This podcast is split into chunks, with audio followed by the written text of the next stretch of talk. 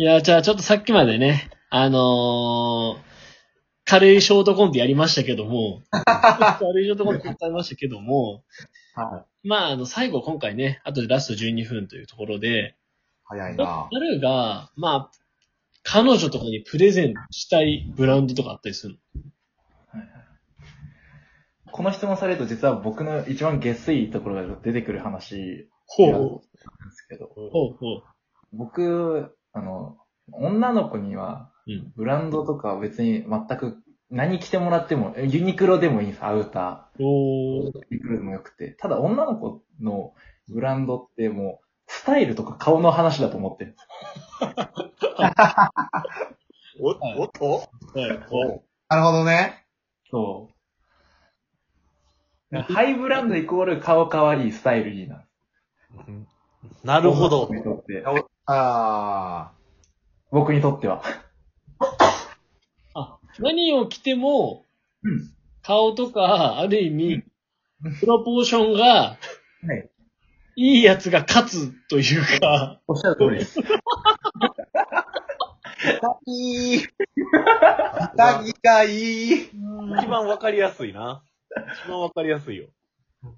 こないだ、うんちょっと自分の中でう。ん、なんか好きなタイプってどんなタイプなんだろうっていうのを、まあちょっ、と、そういう機会があって、まあちょっと自分の中で 考えてみたら、う。ん一回めっちゃ具体で出して、ちょっと抽象度上げると、う。ん好きな女性、港区女子って。お戻ってきたな。結局？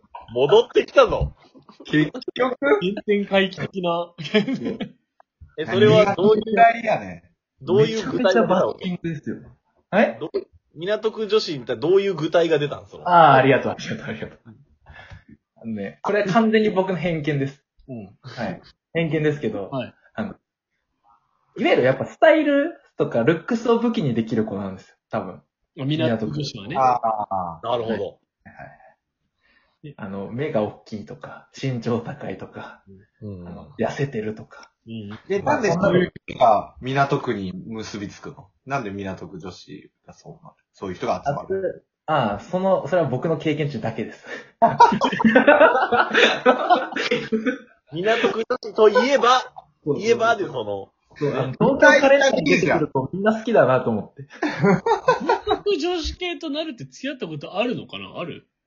そうなの、あのね、めちゃめちゃ面白くて、うんあの、多分僕の前職だと港区女子系受けがいい会社。ああ、まあね。うん。で、ちっちゃい会社ってうん、港区女子受けめっちゃ悪いわけよ。はあここにめちゃくちゃ自分の中で矛盾をはらんでて。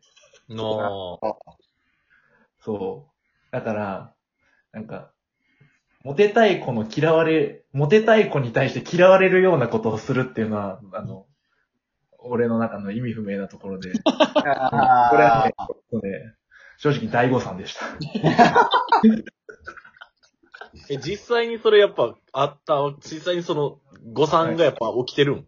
その、今実際に。いや、まあ、こ、えっとね、起きてるか起きてないかはちょっと分かってないんだけど、ああの、じゃ、ちょっと、めちゃくちゃ悪い表現をすると、うんあの、まあ、ちょっとこれ、ラジオだからしてやめとくわ。あど、どれぐらいのどれぐらいのオフィシャル、オフィシャルさがあるのこれは？いや全然ない。ないない。コミュニティ限定ラジオやからな。コミュニティ限定ラジオね。そうそうでもそのコミュニティの中でも認知度は2%ぐらい。そう、だからさ、あの、タイプ的には、あやちゃんはちょっと僕の中でいう港区女子感があるの。あの、ソフトはね。ソフトはそんなにないんだけど、ルックスはね、あの、割とそっち寄りだったから彼女に振られたっていうことで言うと、もうそこ自体もめちゃくちゃ誤算だよね。まあ確かにな。そうそうそうそう。港区確か女子ねだからまあ女性に求めるブランドは、もうあの、プロポーションオンリーですよ。に。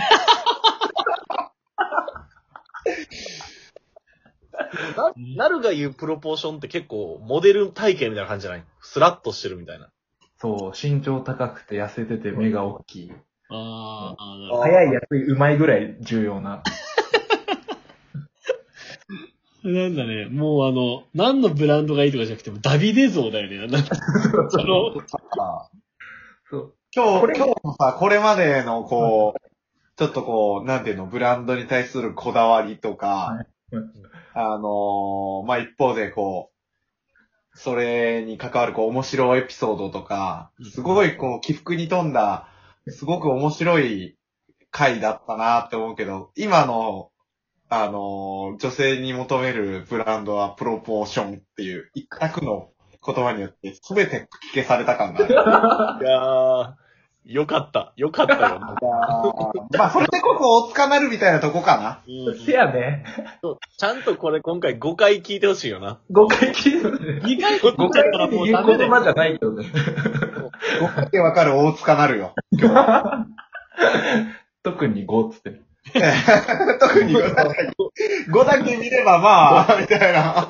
むしろ5だけ。むしろ5だけ。あの、本当に時間できたら5だけ見て。つっていや、ちゃんとね、ダメだよ。あの、1から4も、あの、伏線としてはすごい大事だから。そうだね。はい。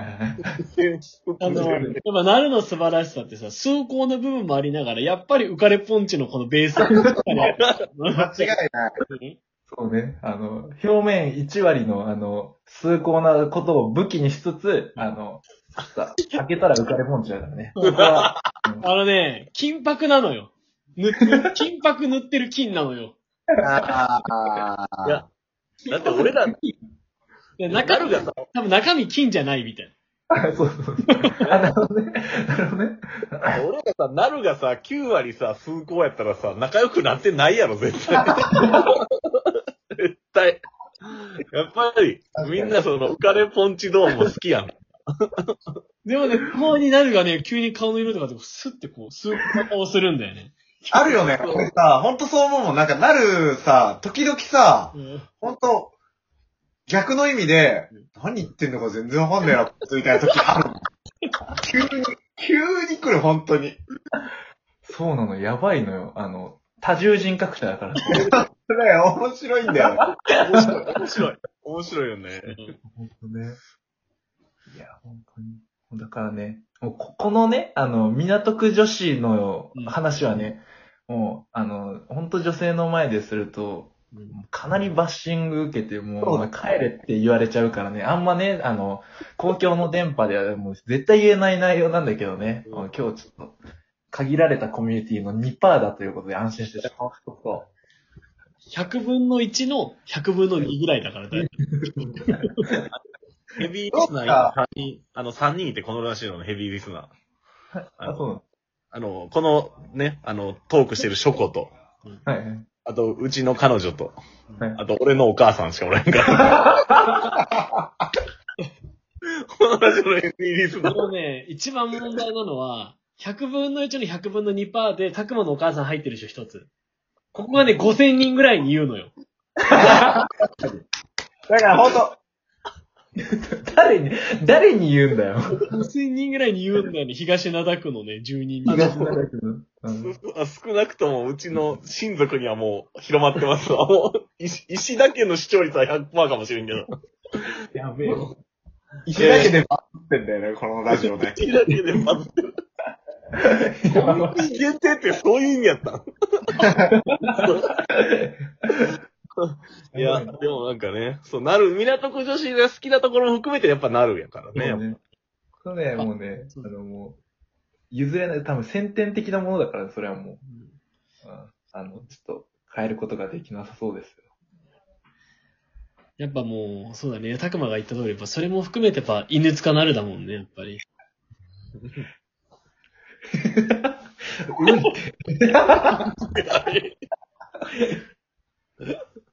いやまあね。そんな売り方あったっけ？いや、ない。いやない。王の字にやっぱ点が1個つくぐらいがやっぱ大塚なる感あるよね、やっぱり。そういう意味だったのね。ありがとう、今解説してくれて。全然わかんなかっえ、え なるほどな、今の。た。なるほどって言っとこさあ、というわけでね、まああの、文字をね、あと2分というところで、あっという間でしたね。という間。まちょうど1時間収録だったわけですね。どうでしたか？ラジオ初参加ということでしたけど。やっぱ想像以上に面白かった。うん。ねまあ、ただちょっと、ね、ちょっと石田拓馬くんの、あの、ちょっと当事者意識のなさがちょっと垣間見えたら、ちょっと待ってくれ。違うまあのよ。次参加させていただくときが、まあ、機会があればね、なんかその時にはもっと、もう、自身を深掘ってもらったり、あと話題を深掘ってもらったり、確かに確かに。育ってもらわないとね。そういうのがあると、もう、ちょっと60分じゃ足りないね、みたいな話もできるんじゃないかなと思うんで、ちょっとねなるほど、なるほど。じゃあ次はありがとうご、ざいます。次来てもらうときは、じゃあ、強人、強戦三人称とタクマ VS なるにしよそうだね。戦ってもらいたいね、やっぱそう。こは。もう VS でいこう。俺もそこまでには磨いとくよ。いろいろと。確かにね。まあいや、でもラジオって難しいね。こうなんかうん、先が読めないところもあるしね。そうだね。流れがあるしね、あとすごいな。うんまあというわけで、今回初めてのあの参加、まあ、大塚さんだったということで、最後に、やっぱ大塚なるにとって、ブランドとは何でしょうか？浮かれポンチを固、固める虚、虚構。ありがとうございました。